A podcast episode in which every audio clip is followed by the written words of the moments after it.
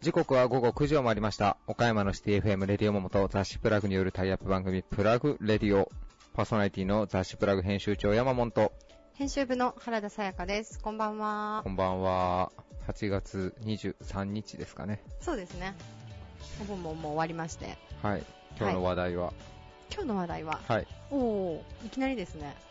そうきたかそうきたかもう、もうこの工房やめようか。もう完全に油断してましたね。あのね、はいはいお盆中にちょっとあの、初体験しまして、あ、例の、例のやつですか？はい。はい。初体験を、はいはいあのですね、35歳にして、ええ初めてあの、両耳にピアッシングをするという、あのピアスのことをしました穴を開けるというね穴を開けるという。めちゃくちゃ意外ですよね。はい。で、あの、病院に行ってね、うん。開けてもらうんですけど、うん。僕より一回りぐらい年下の男性の医師がこう穴を開けてくれるんですけど、まあ、僕はブルブル震えてるわけですわ。どのくらい痛いんでしょうかとかなんか、術後の経過はみたいな、大丈夫だ。うん、大したことないのは分かってるんですけど、なんかいざね、もう今までもうこの針を刺すのが嫌でもう35年逃げ続けてきてたんえで、、あ、そうなんですか？一回もやったことないですよ、ピアスだけは。へえ、え、それは何？怖かったから？いや、なんかもう、痛そうとしか思わなかったんで、怖かったからじゃん。いやもうやばいですよ、本当に。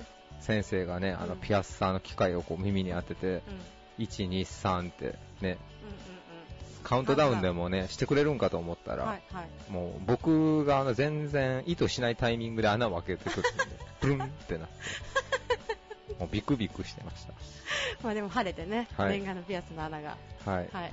そんなことはどうでもいいんですけどね。あのとりあえずあの、一月ぐらいね、経過見ないといけないらしいんで、まあ、早く撮りたいんですけど、このなんかねよくわからない透明の。恥ずかしいですよね。35歳でピアスデビュー。行きましょう。はい。はい。ということで、続いては岡山地元リーダーたちの思考を探るバリアスリーダーのコーナーです。えー今回は皆さんに勝負の装いというテーマでお話をお伺いしてきました。はいえーちょっとコロナウイルスがね、流行するだいぶ前の収録にはなるんですけども、えーまあちょっと早いですが、秋口の、えー皆さんの参考にもなればなと思ったりしております。今回のゲストは、株式会社三栄代表取締役社長、吉田清さん。下肢静脈瘤日帰りセンター諸国慎太郎クリニック院長諸国慎太郎さん。グレーススキンクリニック院長江本正樹さん。GI 外科クリニック院長池田義弘さん。柳デンタルクリニック院長柳秀文さん。白本クリニック院長野中弘樹さん。高山産業株式会社取締役副社長高山光一さん。美しい着物福岡屋店主黒田光一さんの8名の皆さんに、えーお話をお伺いしてきました、はい。えーテーマは勝負の装いということでね。秋ですからそろそろ秋物買わないといけないですね。そうですね。ピアスに、ね 合う秋物をね。何かなピアスに合う服。ピアスメインでコーディネート組むやつ知ら知らねえよ俺は。はい早く耳の穴がなんか落ち着いてくるのを待ってます。それではお聞きください。以上フリートークのコーナーでした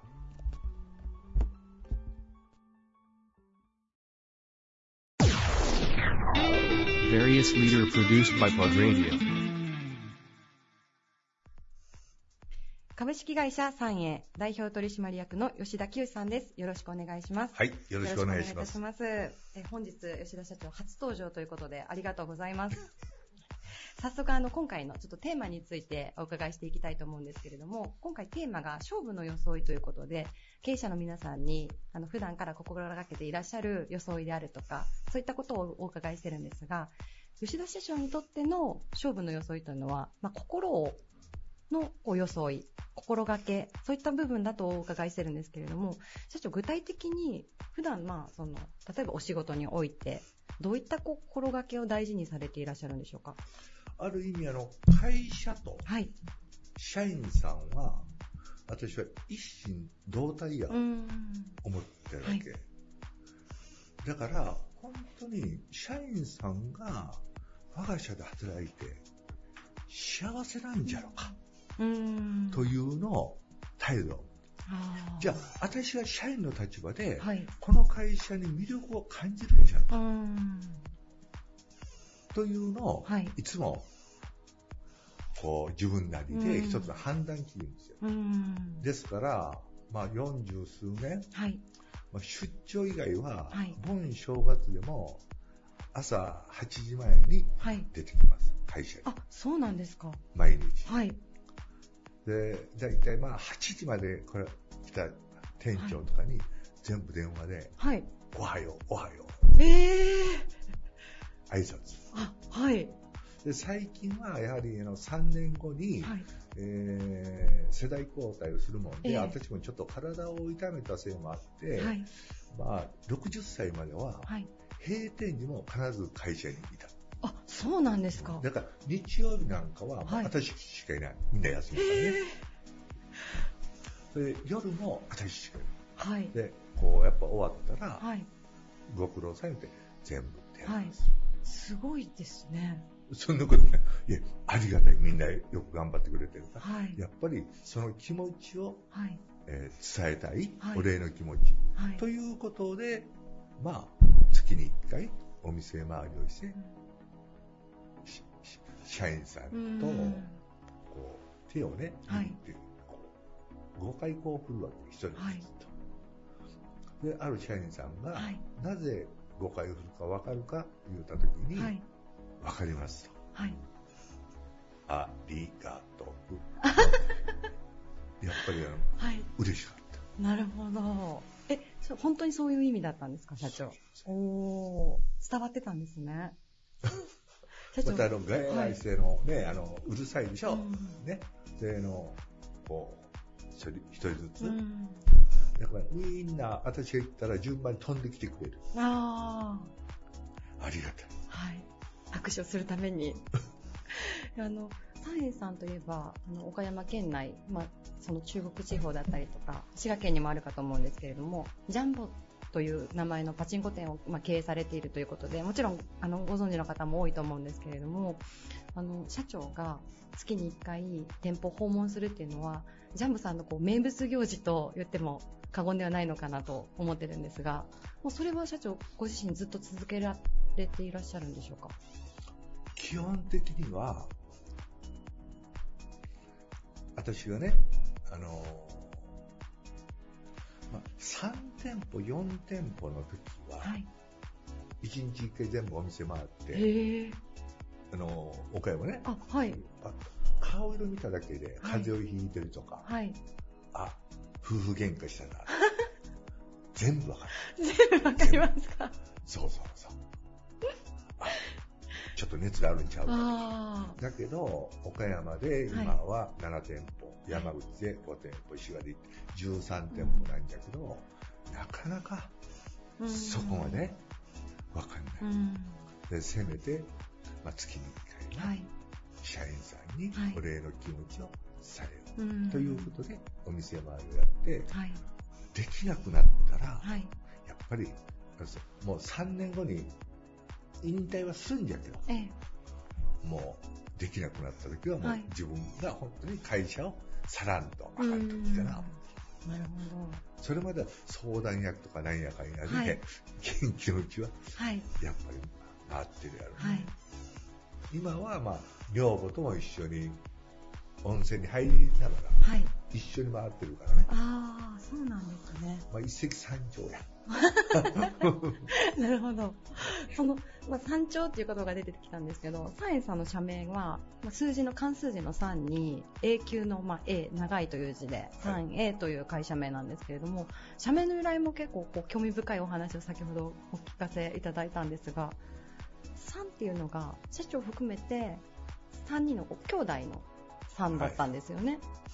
で、A というのは創業者であるお父様のお名前から取られているとはい。はい、社名のこう、まあ、意味合いっていうのも世代交代っていうものと合わせて少しこう意味合いが変化していってるのかなと思うんですけれども、はい。現在の3と A にはどういった意味が込められていらっしゃるんでしょうか？はい。えー現在は、はいまず横さんの3は、はい三歩吉のう3。んで、A ははい、やはり、企業というのは、はいまずは、潰れちゃならん。うんたくさんの社員さんういるから、ん永続のはい A。で、三歩吉の3とうん永続の A。なるほどというふうに意味付けをしうます。んありがとうございます。先ほどその永続するっていう部分でちょっとお伺いしたかったのが、サイエンさんずっとあの三基金というあの基金をやられていらっしゃると思うんですけれども、こちらもやはりサイエンさんの理念である、まあ、地域社会に貢献していくっていうところがコンセプトになっているんでしょうか？はい、その通りです。ありがとうございます。えっと、三基金さんっていうもの自体はもう20年ぐらい続いているとはい。いうふうにお伺いしてるんですけれども、はい。これはもう社長のこう肝入りというか、思いがあって始められたものなんでしょうか？まあもちろんそれもあるし、はいやっぱり経営者、またあの社員さんたち、はい。みんなの思いであー始めて、三基金の三は、はい。横三の三じゃないのよ。お太陽のああ、三。なるほど。社会をはい。温かくうん照らすような、そういう会社に成長しよなるほど。これはあの先ほどお話が出た、まあ、3年後の世代交代の後も永続して続けていこうという。う。もう会社が存続する以上は、はい。えー三基金は、はい。えーずっと続けていきますうん。あの利益関係なしにはい。赤字が出ても、はい。借金してでも、はい。金融機関にお願いをして、はい。こういう活動したいから、はい。で、えー借金してでも続けていく。おーすごい強い思い入れがあるんですね。ちなみに今まで三基金さんで、こう、基金を結成してきた対象っていうのはどういった活動をされてる？対象自体は、はいやはりまずその日の当たらないそういう団体あとかね、はい。まあ、いろんなその心臓病の家族の会とか。まあ、いろいろあるんですけど、はい。まあ、1年に1回は、はい。みんなでキャンプに行きたいとか。ね、はい。だったらまあ伐採とか、うんなんやかんやたくさんかかるわけね、うん。どこも援助し、うーん。ぜひそういうとこで、はい。えー使っていただきたい。うーん。なおかつ、社員さんも、はいえーボランティアで出しましょうと。ああ。え、あの、サイエンさんの社員さんをですか？そうそうそう。やっぱりその、プール入ってなんやかんやしたらね、はいい、ろいろ、そういう手もいりますがそうですね、確かに。そういうのも、はいもうじゃあ、お金の支援だけではなくて、はい。もう実際に自分たちのまあ身を使ってというか、そういった活動も含めての三基金なんですね。す、ごい。ありがとうございます、本当に。みんな本当、社員さんよく頑張ってくれてうる。ん。ありがたい。社長、本当に名札にも感謝という字が書いてあるんですけど、今日のこうインタビューの中で、やっぱ一番その社長のありがたいっていう言葉が印象的でした。ありがとうございます、はい本当に。はい。え本日のゲストは、株式会社三栄代表取締役の吉田清さんでした。ありがとうございました。いいえ、こちらこそ、ありがとうございます。Various leader produced by Plug Radio. 下肢静脈瘤の治療によって足の健康回復に取り組むクリニック。下肢静脈瘤日帰りセンター、諸国慎太郎クリニック院長、諸国慎太郎さんです。よろしくお願いいたします。よろしくお願いします。今回もご出演ありがとうございますい。え、こちらこそどうも。諸国院長、あの、今回、勝負の装いということで、あの、テーマを設定しまして伺っているんですが、院長にとって勝負の装い、どんなものを挙げていただけますでしょうか？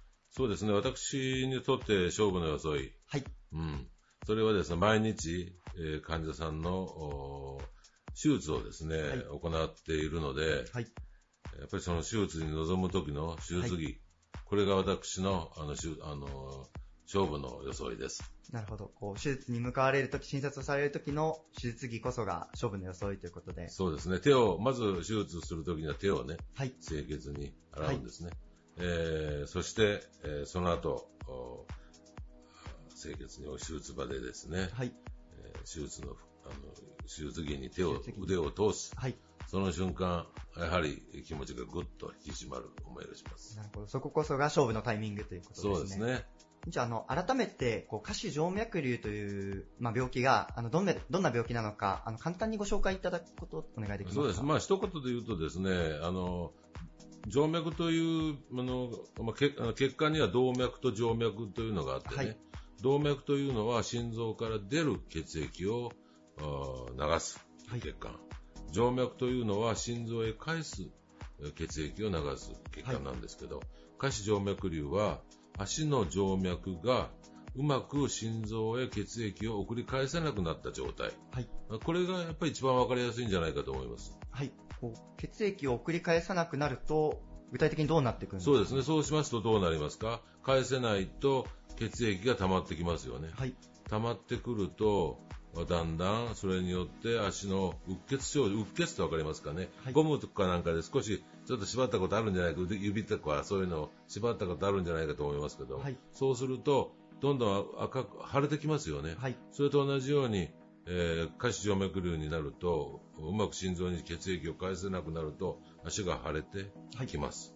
それに伴って、それが長い間続くと、今度は静脈そのものがぷくっと膨れてきちゃうんですね。はい。それが下肢静脈瘤ですね。なるほど。ちなみにあの、この、えっと、ご紹介させてもらう号の発売が4月の発売なんですが、はいその下肢静脈瘤でこう季節的になりやすい時期とかってあったりするんですか、あいえいえ、これはですね、あはいの、経年的にず少しずつ、えーっと、静脈の壁が弱い方がですね、はい。静脈が太くなって便がうまく合わなくなって血液が逆流してできてくるものですかなら。その一気にね、この瞬間になるとかいうことはあまりないので、なるほど。えーあの時期的なものは病気そのものにはないんです。はいただ、症状とすればですね、はい夏場はやはり暖かいですから、はい血管が広がりやすくなる。はい。そうすると、おた血たま血液がですね、たまり、たまる量が多くなりますから症状とすればだるくなったりすることがありますね。なるほど。でその自覚症状としては、その足が重くなるであったり、こう血管が浮き出てくるというところが、ひとまず症状としては出てきやすいという。と思います。あとは、そうですね、強いて言えば足がつる。あの若い若い方はね、運動した後とか、そういう時によくつると思うんですけども、はい。えーまあ、一定のあの年を重ねた後の方はですね、あの足があの足がつる、こむら返りという症状の中にね、はい。下肢静脈瘤が潜んでいることがよくありますね。まあ、その、下肢静脈瘤と病気、あの、今教えていただいたんですが、院長も日々手術をされているということなんですが、どれくらい日々されてるんですかね？そうまあ、あの今は私一人でやってるので、はい限界がありますけども、えー週に大体8で、はい8名の、8名の患者さんを、うん治療を大体平均してやってると思います。なるほど。こう、日帰りセンターということなんですが、やはり手術をしてその日に帰れる。まあ、もちろん、あの歩いてきて、元気に歩いて帰れるというのが私のモットーであります。なるほど。でそのような形で、まあ、おおよそ8名程度、こう、毎週のように手術をされていて。そうですね。今度新しくですね、今、あの、えー私のクリニ私どものクリニックはもともとレーザー、はい。まあ、手術ももちろんですけども、レーザー、あるいはラジオ波というものを使ってきましたけども、はいえー最近ですね、あの、いわゆる接着剤、はい。あの、瞬間接着剤を利用したはい治療法というのがですね、行われるようになってきてまして、なるほど。えーこの映画が放送される時にはですね、はいもう実際に行われてるんじゃないかと思います。なるほど。血管治療における、その接着剤的なものが出てきたということなんですね。そうですね。はい。なるほど。こう、新しい技術も取り入れながら、こう、下肢静脈瘤の治療をこれからも続け。られていくというあの、世界のお最先端の治療、それには取り組んで、いつまでも行きたいと思ってます。なるほど。院長、あの、こう、以前お話を伺ったときに、そういう最先端の技術の、こう、委員会みたいなものにも入られてるということはい、そうです。ね。ガイドライン委員会っていうのが、下肢静脈瘤治療におけるね、ガイドラインというものが、あの、作る、はい。まあ、静脈科、日本静脈学会のあ委員会ですけども、そういうのにも加わって参加させてもらっています。なるほどそのような最新技術をあのどんどんと取り入れながらあの最適な治療を日々されているということですね。ありがとうございます。あの今回ご紹介させていただく勝負の装いはあのプラグ54号であの掲載させていただいておりますので、ぜひ皆さんご覧ください。えーご出演いただいたのは、下肢静脈瘤日帰りセンター諸国慎太郎クリニック院長諸国慎太郎さんでした。ありがとうございましたあ。りがとうございました。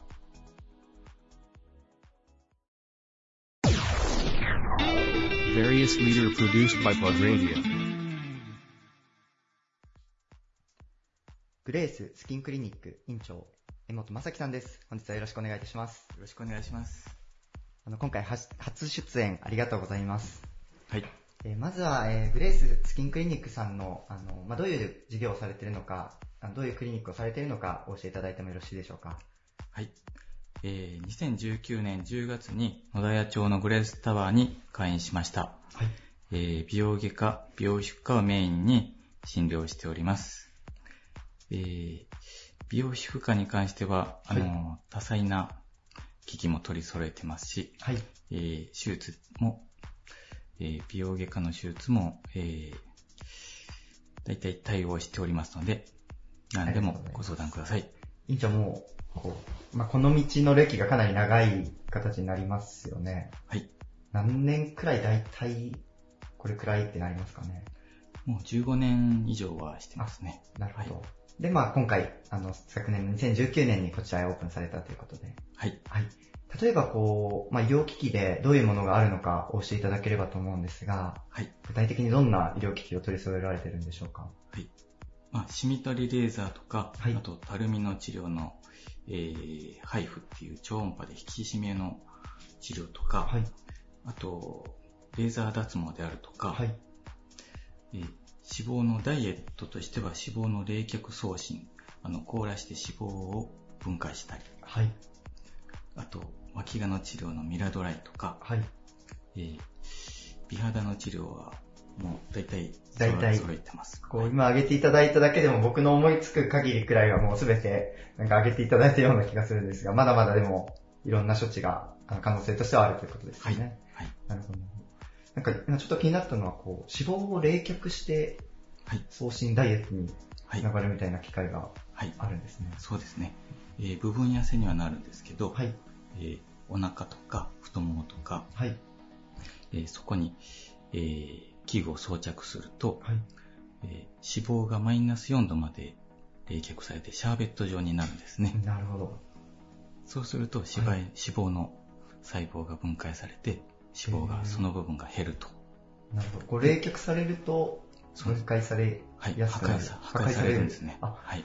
そうなんです。ちょっと僕が、あの、無知なだけかもしれないですが、ちょっと、まあ、発見があったというか、なるほどなんかこういうところで、まあ、ご相談をまずは、あのさせてもらうことで、こうどういう、こう、ケアができるかみたいなところは、やっぱ院長がプロということで、お貸しいただける可能性が、いただけるということですね。はい、そうですね。なるほど。男性の脱毛とかもされたりはされるんですか？えーお顔を中心にですけど、えー脱毛可能です。なるほど。例えばこう、僕がこう、脱毛してほしいみたいな形で伺ったときに、その、まあ、施術までの流れみたいなところを、まあ、それぞれの、あの、医療機器によって違うのかもしれないですが、簡単にご紹介いただいてもよろしいですか？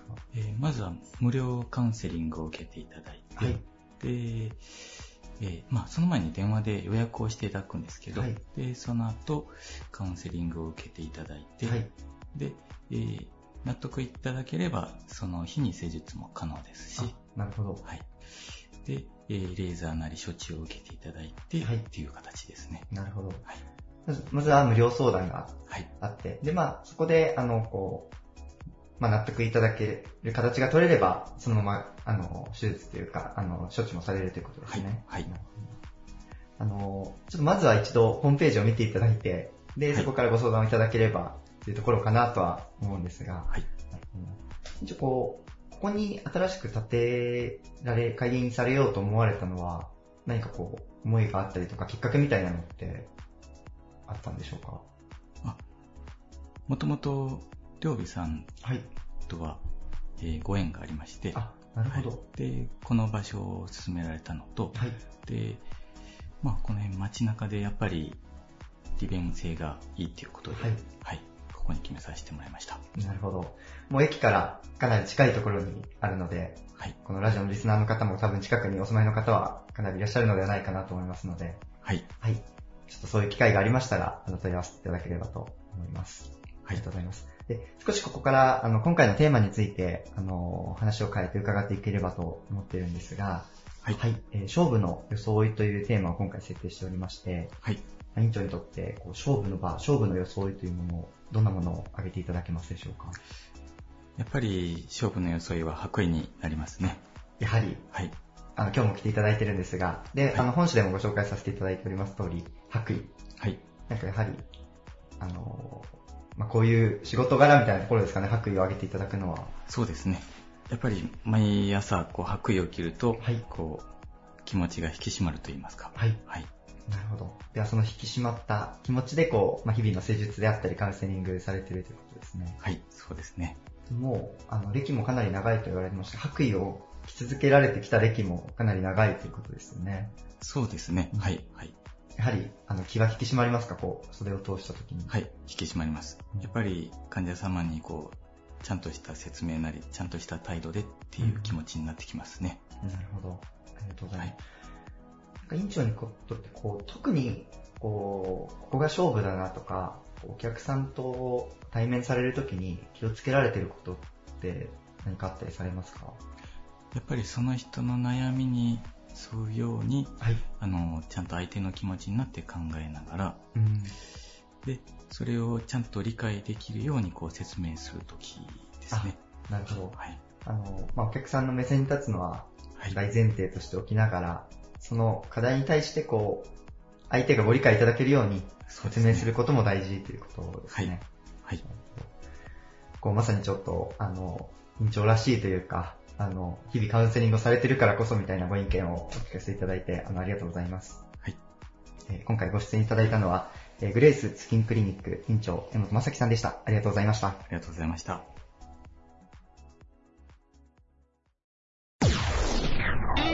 Various leader produced by Plug Radio. 鼠径ヘルニアの専門病院として2015年に開院。腹腔鏡下鼠径ヘルニア日帰り手術件数で日本一の実績を持つ。岡山鼠径ヘルニア日帰り手術 GI 外科クリニック院長、池田義弘さんです。よろしくお願いいたします。よろしくお願いします。今回もご出演ありがとうございます。はい。あの、早速なんですが、今回のテーマ、勝負の装いということで、お伺いしてるんですが、はい。院長、どんな言葉、どんな装いを挙げていただけますでしょうか？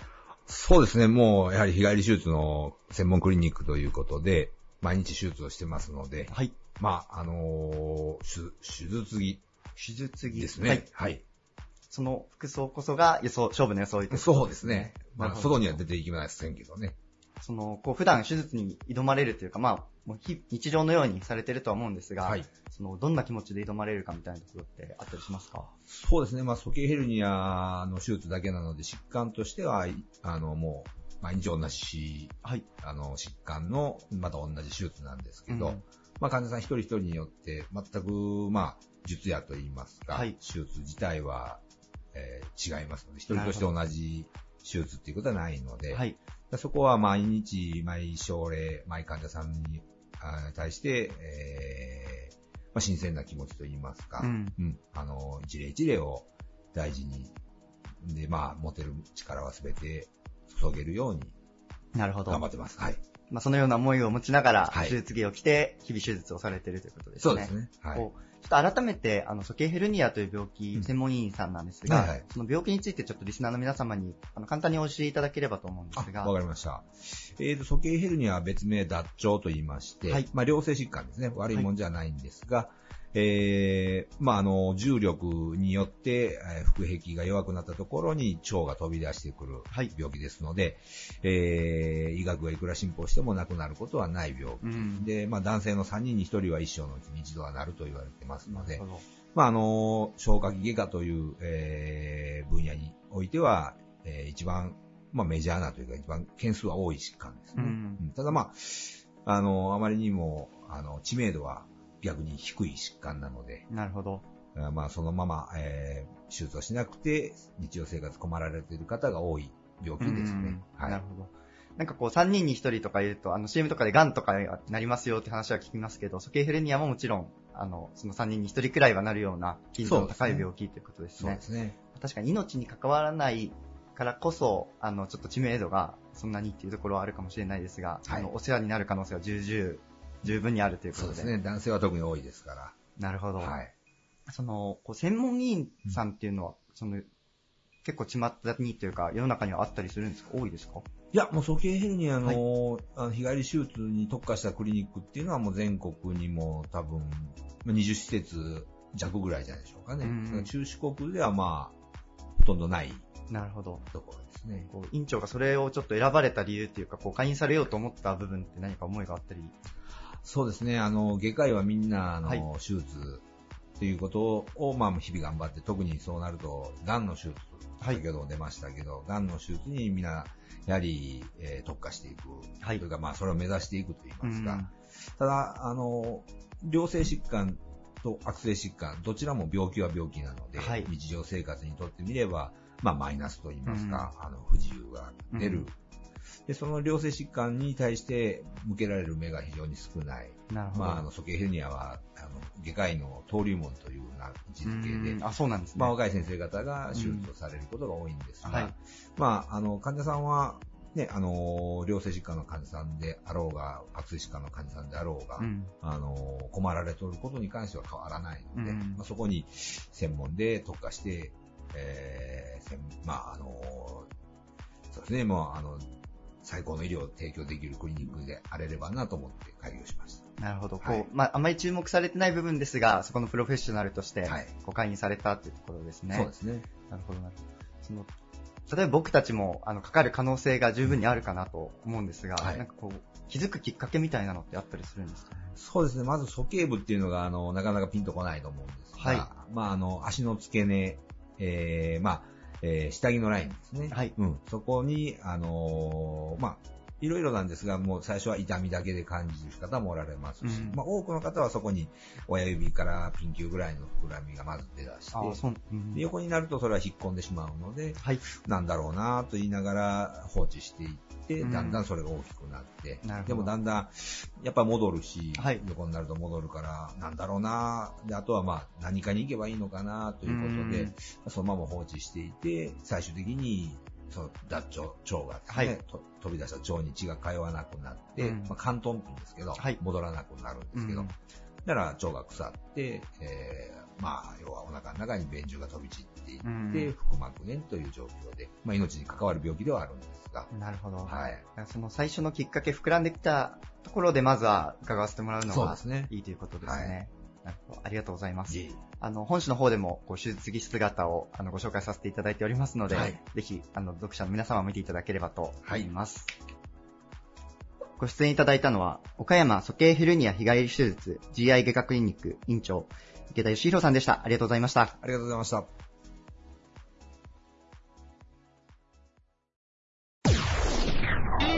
Various leader produced by Plug Radio. 1日8名を限度とした日本では数少ない完全自由診療を実施。治療内容を細かに記したブログを見て多くの患者さんが訪れる歯科医院です。柳デンタルクリニック院長の柳秀文さんです。よろしくお願いします。よろしくお願いします。よろしくお願いします。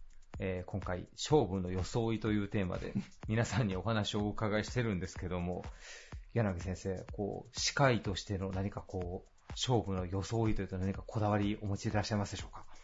そうですね、僕、仕事柄、うん何か重要な商談があるっていうわけでもないですし、うん、あのー勝負っていう時っていうのはなかなか限定しにくいんですけど、はい。逆に言ったらこう日々、毎日、毎日がこう、えー一人一人の患者さんに対して、まあ、で、かつうちは一日に、えーまあ、7、8人程度の患者さんをこう、じっくり見てっていう風にしてるので、はい。こう毎日の服装に気を使ってうん。いますね。はい。さっき事前にちょっと実はお伺いしてるんですけどね、今日来ていただいているその、なんて言えば言えばいいんですかね、お仕事着というか、医療、医療医というか、はね、とあるブランドのやつなんですよね。そうですね。えークラシコっていうメーカーの、えーいわゆる白衣のメーカーなんですけど、はい多分、普通の白衣の価格も3倍から4倍ぐらいするぐらいのものなんですけど、はい。僕自身はもうこれをずっと着続けていますね。実はちょっとさっきちょっと調べると、2008年ぐらいに東京で創業してるメーカーさんらしいんですけど、なんか白衣とかにもイタリアのテーラーの技術も入れたり、生地の開発もやったり、かなりハイエンドな医療用のユニフォームの専門メーカーみたいな感じなんですけど、柳さん、これは何で知られたんですか？クラシコっていうブランドは。最初は白衣ってなんかもう同じようなものしかないから、うん。開業してちょっとしたぐらいの時に、えっ、と、なんかこう、いいやつ、はいあのまあもともと服とかが好きなんだけど、はい。白衣ってもう全部一緒みたいだったから、うん。なんかおしゃれなやつないのかなと思って、こうネットで見てて多分見つけたんだと思います。やっぱでもそこを探そうとするところがあれですね。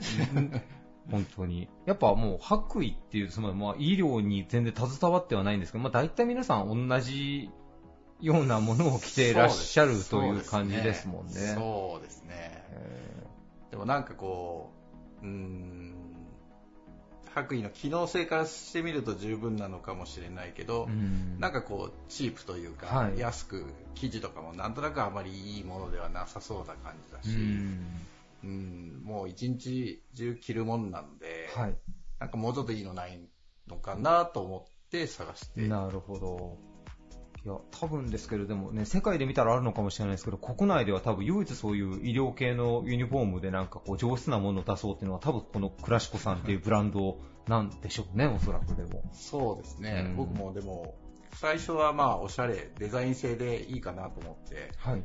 買ったんですけど、やっぱりこう着てると、あの、すごく、うん。あの、着やすいし、はい。あと、シワにもなりにくかったり、うん。機能面でもすごく気に入ってて、もうずっとこれをなん、なんとなくこう古くなるためにこう、いあの年に何個かこう買い足してるっていうような感じですね。やっぱりいいお仕事を、いい施術をしようと思うと、やっぱいいものを着てた方が、やっぱり気持ちも、手の動きもやっぱ変わってくるもんですかね、正直。そうですね、僕はでも、結構やっぱり、身なりというか、そういうのはこう気持ちを入れる部分でも違うと思うので、はい。あのこだわって、そこは、あの一人一人に向かうときに、あのちゃんとしたものでっていう意識はありますうなんか多分白衣という言い方なんでしょうけど、今日先生がお召しになってらっしゃるのは、ちょっとね、濃紺というかネイビーの、ちょっと半袖の、あの、お洋服なんですけど、襟元にちょっとトリコロールのテープなんかが入ったりしてて、一見すると確かに医療用と言われたらそうですけど、そうじゃなく普通に着てても別に全然いけそうな感じの デザインでもありますね、でもそのお洋服。そうですね、おしゃれだし。あとはもう、あのー医療やってるもんだから、やっぱり汚れたりするのはいで、不潔になるので、うんこれももう毎日、あのー洗って使ってるへって言ってもう全然こう、くたびれた感じが出ない。へすごくいいですね。やっぱり来た瞬間に医療人になったような。なるほど。なんか医療、なんか専門職ってなると多分その業界ごとにそういうね、あの、クラシコみたいなメーカーさんも多分あると思うんで、やっぱそういう専門職されてる方はその中でもいいものを身につけるのが結局コスパも良かったりするのかもしれないですね。なんか長い目で見た時に気持ちも上がるし。そうですね。ううんん。それはあるかもしれないですね。なるほど。えーそしてもう放送の時には2020年になってますけども、えー柳デンタルクリニックは2020年、どんな年になりそうでしょうか？2020そうですね、開業して10年に、えー2010年、10周年を迎えるようあ10周年。には、はい、なります。えーやっぱりね、10年前に比べると、えー徐々にではありますけど、こう自分がやろうとしている医療っていうものが、歯科医療っていうものが、徐々にではあるんだけど、本当にこう社会的にも認知されつつあるのかなとは思うので、はい。どっかでやっぱりこう、うんえーもうちょっとね、はい日本の方がこう航空内にこうもっとこう意識を、うんお高めてもらって、うん、うちとかの病院をこう普通にこう選んでもらえるようなはい。風になればいいなと思います。はい。ありがとうございます。これもう嘘じゃなくね、あの、プラグスタッフも実は柳デンタルクリニックさんに通院させていただいておりますので、あのね、気な気になる方はぜひ皆さんね、院長先生のブログなんかもちょっと見ていただいて、はい、ぜひ、はい、チェックしていただけたらなと思います。えーゲストは柳デンタルクリニック院長の柳秀文さんでした。ありがとうございました。どうもありがとうございました。Various leader produced by Plug Radio. えー美容医療に携わり30年以上の歴史と実績を誇る美容外科美容皮膚科クリニックです。白の本クリニック岡山院院長の野中弘樹さんです。よろしくお願いします。よろしくお願いします。お願いします、えー野中先生今回テーマが、はい。勝負の装いということで、はい。ちょっといつもとは毛色の違うテーマなんですけれども、はい。すぐもうパッと思い浮かんだんですよねそうですね。はい。思い浮かびましたね。教えてもらっていいですか？えー手術室に入る時に被る帽子です。はい帽子、はいあさっきお写真撮らせてもらったんですけど、はい。なんていうんですかね形は少しこう飲食店のあ、そうですね。はい。たまに言われることありますね。そうなんですね。ちょっとコックさん国防に似てるというか、はいはもうじゃあそれは常に手術の時に、はいまあ、つけるものとして。ええ、あの、はいまあ、おそらくどこの病院でも、えー決まった帽子が、はい手術着と帽子があるんでしょうけど、うんまあ、そういった形に、えーこだわらず、はい。その手術室に、えー入る直前の更衣室で帽子をかぶった瞬間に、やはりスイッチが。入りますね。はい。よし、はいやるぞと。そうですね、はいやるぞと、やるぞというか、やらねばといううか、ーん。はい。あの、先ほどもですね、あはいの、取材の前に、ちょうどあの、施術中だったというふうに教えていただいたんですけれども、はいやっぱりその、まあ、人の体はい。に、まあ、こう、施術をするっていうのは、はいあの、まあ、自分では計り知れないぐらいの、まあはい緊張感だったりとか、そうですね責任といいますか、はい。そういったものもあると思うんですけど、はいまあ、そういったもののスイッチが、じゃあ帽子をかぶることによってはい。入るという。そうですね。うんはい。入りますね。はい。うん。やっぱ帽子かぶってなくて手術をするっていうのはもう今ではちょっと想像できないぐらい、もう研修医時代からはい。ずっとやってきてるので、はいはいもうそれが体に染みついてますね。ん。はいじゃあもう迷いなく、今回の勝負の装いは、そうですね、もう即答でしたね。はい。手術用の帽子。手術用の帽子。はい。ありがとうございます。原田さん早く来ないかなと思いながら待ってました。本当ですか、はい。だいぶお待たせさせましたよね。そうですね1ヶ月ぐらい多分。1ヶ月ぐらいずっと温めてました。ありがとうございます。はい。あの、ちょっとこの後は、はいまあ、テーマとはちょっとあの外れるんですけれども、はい。まあ、先生こう帽子をかぶってはい。施術されるということで、はい。まあ白本クリニックさんでの、はい。こう自信を持ってお勧めされているはい施術はいであったりとか、はい。まあ、野中先生ご自身がはい。自信を持っていらっしゃるはい。施術っていうところについて教えていただければなと思ってるんですあよ。わかりました。はい。えーっと、もう、ここ最近、白本クリニックでは、えー患者さんからものすごく信頼はい。していただいてるので、えー皆さんよく、えー二重の施術ですね。はい。二重の、えーまあ、あの、糸で止める、えー二重埋没法が、はあの、数としては多いんですけれども、もうその埋没法で皆さんすごく白本クリニックを、はい。えー選んでいただいて、ほうほうほう。で、来ていただいてます。はい。で、まあ、僕らはそれに対して、まあ、責任を持って、はい。うんあの、先ほども言いましたように、もうあの、施術の時はスイッチを入れて切り替えて、で、責任持って、はい。うん、施術をさせてもらっているのうん。で、もうそこに関しては、やはりその積み重ねですごく白本クリニックははい。信頼していただいているのかなとは思ってます。あのちなみに件数としては、はい。まあ、例えば1ヶ月とかはい。1年とかっていう単位で言うと、はい。どのぐらいのこう件数でえっ、と、以前数えたことあったんですけど、1年で1000え件、そんなにあるんですか？やってますよ。あすごいですね。やってます、やってます。あびっくりしました。だから、月あたりも100は超えてるのであ、そうなんですか。だから日数にすると1日、まあ、4件？はい。4人、はい。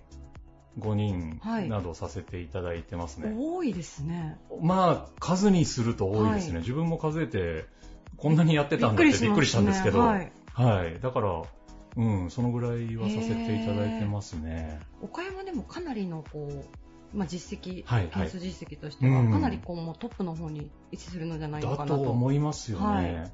うん、あの、僕らがやってる以上にはできないんじゃないのかなって正直思ったり。おーすごい。いいですね、はい。い、い自信ですね。そうですね、はい。すごく、ですので、あの、うちで施術していただいた方が、はい。あの、他の周りの方たちを紹介してくださってるっていうケースがものすごく多いので、なるほど。はい、だから、まあ、満足していただいているんだなっていうのは実感しますね。うん。今あの、まあ、その二重まぶたの、はい。こうその整形手術っていうのが、はい。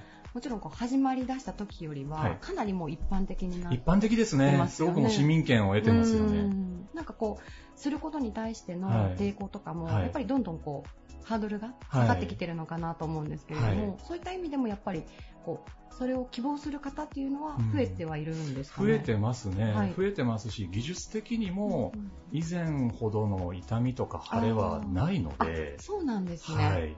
どのぐらいで腫れが引くものなんですか？え、もう、んピークが2日とか3日だけど、それも泣いた後の晴れぼったさでそのぐらいですか？済みますね。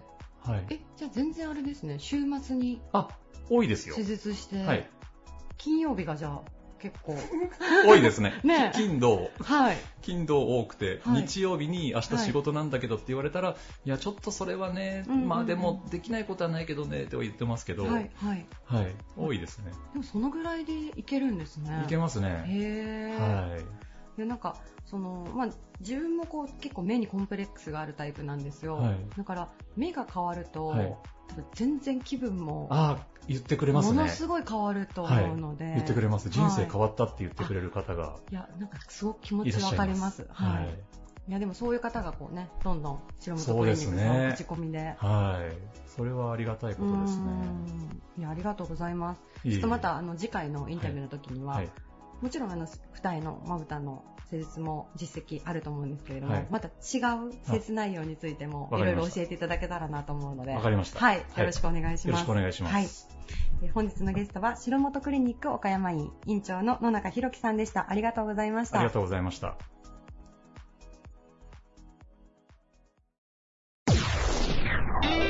Various leader produced by Plug Radio. LP ガス、溶接材料、住宅設備の販売など、多岐にわたる事業を展開する企業、高山産業株式会社取締役副社長、高山光一さんです。よろしくお願いいたします。よろしくお願いします。今回もご出演ありがとうございます。いえ、よろしくお願いします。今回のテーマ、勝負の装いということでお伺いしておりまして、はい。高山副社長、どんな服装を今回挙げていただけますでしょうか？そうです。まあ、あの、基本的に仕事はスーツを着てしやってるんですけども、はい最近あの、ネイビーのスーツと水色のネクタイに凝ってまして、はい。えーあの、いざ勝負だっていう時はいつも、えーネイビーのスーツに水色のネクタイをして、えー人目には出るようにしてます。なるほど。今日も来ていただいて、あの、はい本日でもご紹介させていただいてるんですが、ええその、なんかこだわり始めた理由とか、そのきっかけみたいなのってございまはいすでしょう。か？はい。あの、ネイビーのスーツは、まあもともとネイビー好きなんですけど、あの、安倍首相が明るいネイビーのスーツをよく着てるのをこうテレビなんかで見てて、まあなんかこうすごい、えー清潔にも見えるし、なんかこう信頼できそうに見えるなと思って。なるほど。その印象が。そうですね。で、最近ちょっとこう明るい、なるべく明るいネイビーに、えーつのスーツを、えー着ることが多いですね。その水色のネクタイっていうのは、はいこちらも理由が何かあったりするんでしょうか？そうです。まあ、あの、うちの会社のカラーも、まあ、ブルーとか水色に近いものを使ってるんですけど、あの、今年、青年会議所で、まあ、理事長させてもらうにあたって、今年のテーマカラーをこう水色にしたのも、やりまして、すごいこう水色も綺麗だし、まあ、こっちもすごい清潔感があったりとか、清潔感とか透明感とかね、はい。っていうのがあっていいなと思って、えー水色をつけさせてもらってます。今ちょっとお話もありましたが、青年会議所の理事長にこう就任されて、はい。そこで、その、まあ、会社の色というか、あの、近いところで、そちらのテーマカラーも決まって、はい。なんかこう、そこに思いを持ちながら今取り組まれてるってところですね。そうですね、そうですね、はい。なんかこう、高山産業さんとして、こう、社内で服装みたいなところでうん、こう、大事にされてるところってあったりされますか？そうです。まあ、あの、ものすごい服装に対して拘束はしてないんですけども、はいあの、社員には、あの、ポロシャツを支給をし、おそれのポロシャツを、えー支給をしてます。はい。で、まあ、ネクタイなんかは別に無理に必ずしないといけないとは言ってないですし、はい TPO に合わせて、えーやるときはきっちりやってくれという話はさせてもらってますね。なるほど。はいその、まあ、実用性、動きやすさみたいなところは、ね、重視されつつ、。えーまあ、作業なんかもとっても多い仕事なんで、はい。その辺はある程度自由にはね、えーやらせてもらってます。なるほど。はい。なんかポロシャツに変えられたのはどれくらいのタイミングだったんですかね？そうですね、この2年ぐらいでしょうかね。あ、そうなんですね。はい。あの、みんなの服装がやっぱりあんまりにもバラバラなのも、えー、統一感もなくて嫌だったんで、うんあの、みんなお揃いのね、あの、かっこいいの、まあ、こっちも、こそのプロシャツもネイビーなんですけど、はい。プロシャツをね、お揃いで作らせてもらいました。まあ、そのあたりもやはり、さっき最初におっしゃられた、その清潔感みたいなところも、そうですねはいはい印象に残るうように。ん、ですね、ですね。はい。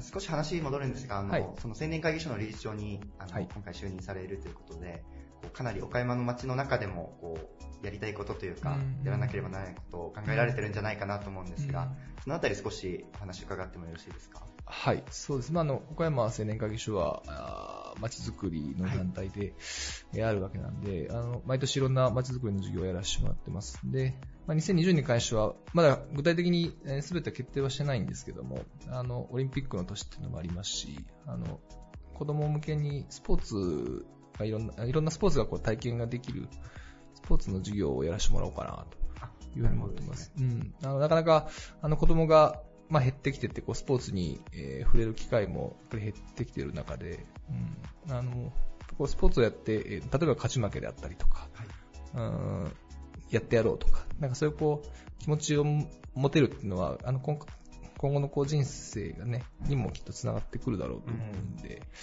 えー、まあ、スポーツの授業をやらせてもらおうかなということで今計画をしてます。去年は、あれですね、BMX もかなり、そうですね、そうですね、そうですね上げられて。。はい。まあ、あの、動画も作ったんですけど、はい20万回ほど YouTube で再生をされたみたいで、非常に大きな反響をいただいてますね。あの、やっぱり岡山の街にこうね、その連盟の支部があるというところで、はいそうですねそうですね親近感も湧くような、そうですね。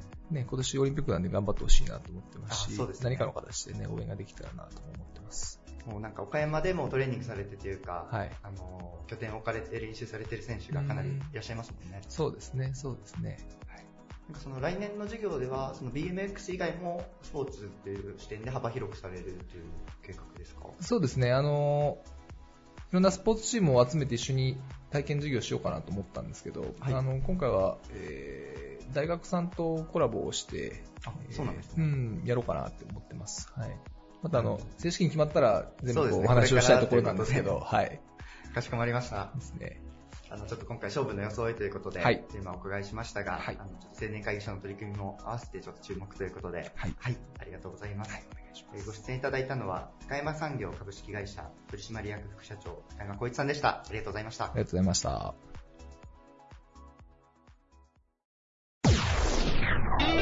Various leader produced by Plug Radio.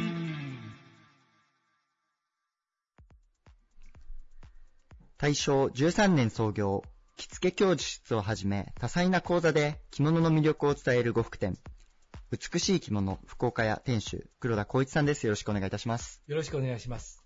今回もご出演ありがとうございます。はいあの、今回のテーマ、勝負の装いということで、皆様にお伺いしてるんですが、はいえーまあ、着物という、こう、服、装いというものを扱われる、あの、お店の店主として、はいこうよ勝負の装い、どんなものをお教えいただけますでしょうか？えあのー私が一番気をつけてるのが、清潔である、ということです。まあ、はい勝負というか、相手に対して、えーの礼儀として清潔であるということが一番の、お気をつけてるところです。なるほど。はいこういわゆるこう洋服でも清潔感というのは言われるところですが、そこはあの着物でもやはり変わらずというところですね。そうですね。あのーまあ、着物のね、第一礼装というと、一般的には、えー紋付き、羽織袴というのが、えー第一礼装とされてます。これは、あのー明治時代に、あの、安政大官ということがありまして、えーその時に、決まった、あーことなので、今一般の方にも紋付き、羽織袴が清装とされてます。それで今日着ているものが、その略礼式で、うんうん。あの、一つ門の、はい。お羽織袴を着させていただいてます。なるほど。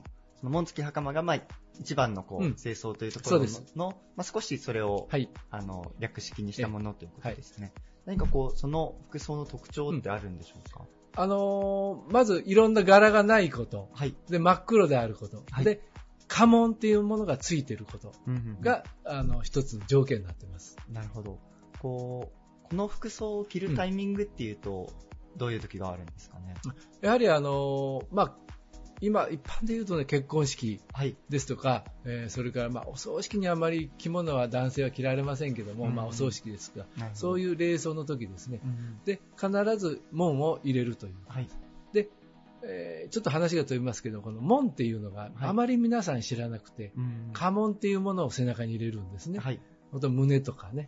えーそれを家紋っていうのを、やはり引き継いでいくうん日本の伝統文化を、こういうことも私は大切な、服装の一つではないかなと思います。なるほど。それも、こう、今回のテーマでいう装いの部分に入っていくということですね。はい、ですから、あの、お相手させていただくときに、門を背負うということは、家を背負って代表として出ていくという意味合いがあるので、やはり常に相手様に失礼のないように、うん、私でしたら黒田という家があります。黒田家を代表して、私が家紋を背負って、うん、今日お話をさせていただくということが私は、え必要じゃないかなと思ってます。なるほど。確かにこう、なんか時代の変化の中で、こう、はい、まあ、一会社員として働くっていうところでいくと、うん、こう、そこの仕事に家計ってあまり出てこないかなと思うんですけど、はい、確かに僕もお恥ずかしながら、その自分の家紋っていうのがあまりこう、パッと出てこなかったり するものなので、確かにその着物を着るというところでも、その家紋というところは重要なところになってくる、ね、そうですね。あの、それと、まあ、洋服で言うと、今会社員と言われたけど、はい、今、まあ、一般の会社では、あの、車掌、車掌はい。っていうのが、必ずつけてこられたんですよ、うん、これは何でつけるかというと、その会社を代表して会社を背負ってきてますよという印ですから、はい、それが、まあ、家紋がそういう形に変わっていったとなるほど。いうことになりますので、うん、ぜひそういう背負ってるものをもう一度認識して、うん。えー、なんか生活、社会人として生活していっていただきたいなと。意識しながら、はい、こう、服装を着る、装うということですね。そうなんです。だからね、学生服なんかもね、昔はね、必ず交渉っていうのがついてましたよね。はい、だからその学校を代表して行くんだから、あなたしっかりしていきなさいとかね。うん、そういう、まあ、あの、昔ながらの不益流行って言って、買ったらいいものもあるけども、変えちゃいけないものっていうものは大切にしていきたいと思います。服装の中で。なるほど。はいまあ、そういうところで、この服装のこう、まあ、ルールじゃないですが、はい、あの大事にされているところがあるということですね。はい、こうこう今の時代にこう着物を着る機会って、はい、まあ、かなり減ってるんじゃないかなと思うんですけど、うん、なんかこういう時に着てみたらいいよみたいなご提案とかってあったりしますか？あのね、ちょっと話長くなりますけど、着物って晴れの着物と毛の着物っていうんです。あるんです。晴れはあの正式なもの、毛っていうのはあの普段着な着物っていうのがありますので、はい、今、毛っていう普段の着物っていうのはなかなか皆さん着る機会がないので、うん、晴れの着物、はい、晴れの時には着物を着ていただきたいなと思います。なるほど。はい。こうまあ、日常と非日常、うん、それこそ先ほどおっしゃられた冠婚葬祭とかも、はい、そうですね、晴れの着物ですよね、うん、それからまあお葬式もあの晴れではないですけども、はい、そういった時ですとか、うん、それから何かあのまあ入学式、卒園式、はい、それ以外にはなんか食事に奥様と行く時でも、これは晴れの場ですから、奥様もご主人も着物着て行ってもいいと思うんで、ぜひ晴れという、その毛と晴れというのが日常あって、うん、その晴れの時には着物を着ようという意識をちょっと持っていただくと嬉しいですね。なるほど。はい。現代の社会でいくと、うん、その毛の部分はこう洋服を着ていることが多いので、はい、その晴れの部分でこそ、こう着物を。そうです。あの日本人としてね、はい、ちょっとその日本の伝統と文化を忘れないようにしていただきたいなと思います。そのような形で着物を着れれば、はい、ということですね。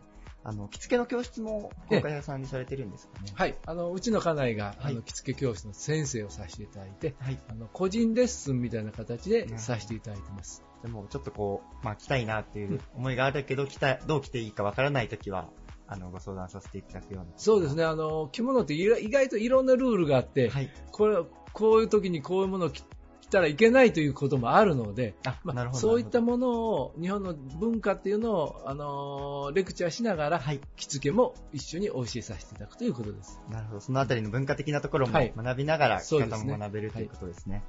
ありがとうございます。あの、貴重なお話をありがとうございました。こちらこそありがとうございました。ご出演いただいたのは、美しい着物福岡屋店主、黒田光一さんでした。ありがとうございました。ありがとうございます。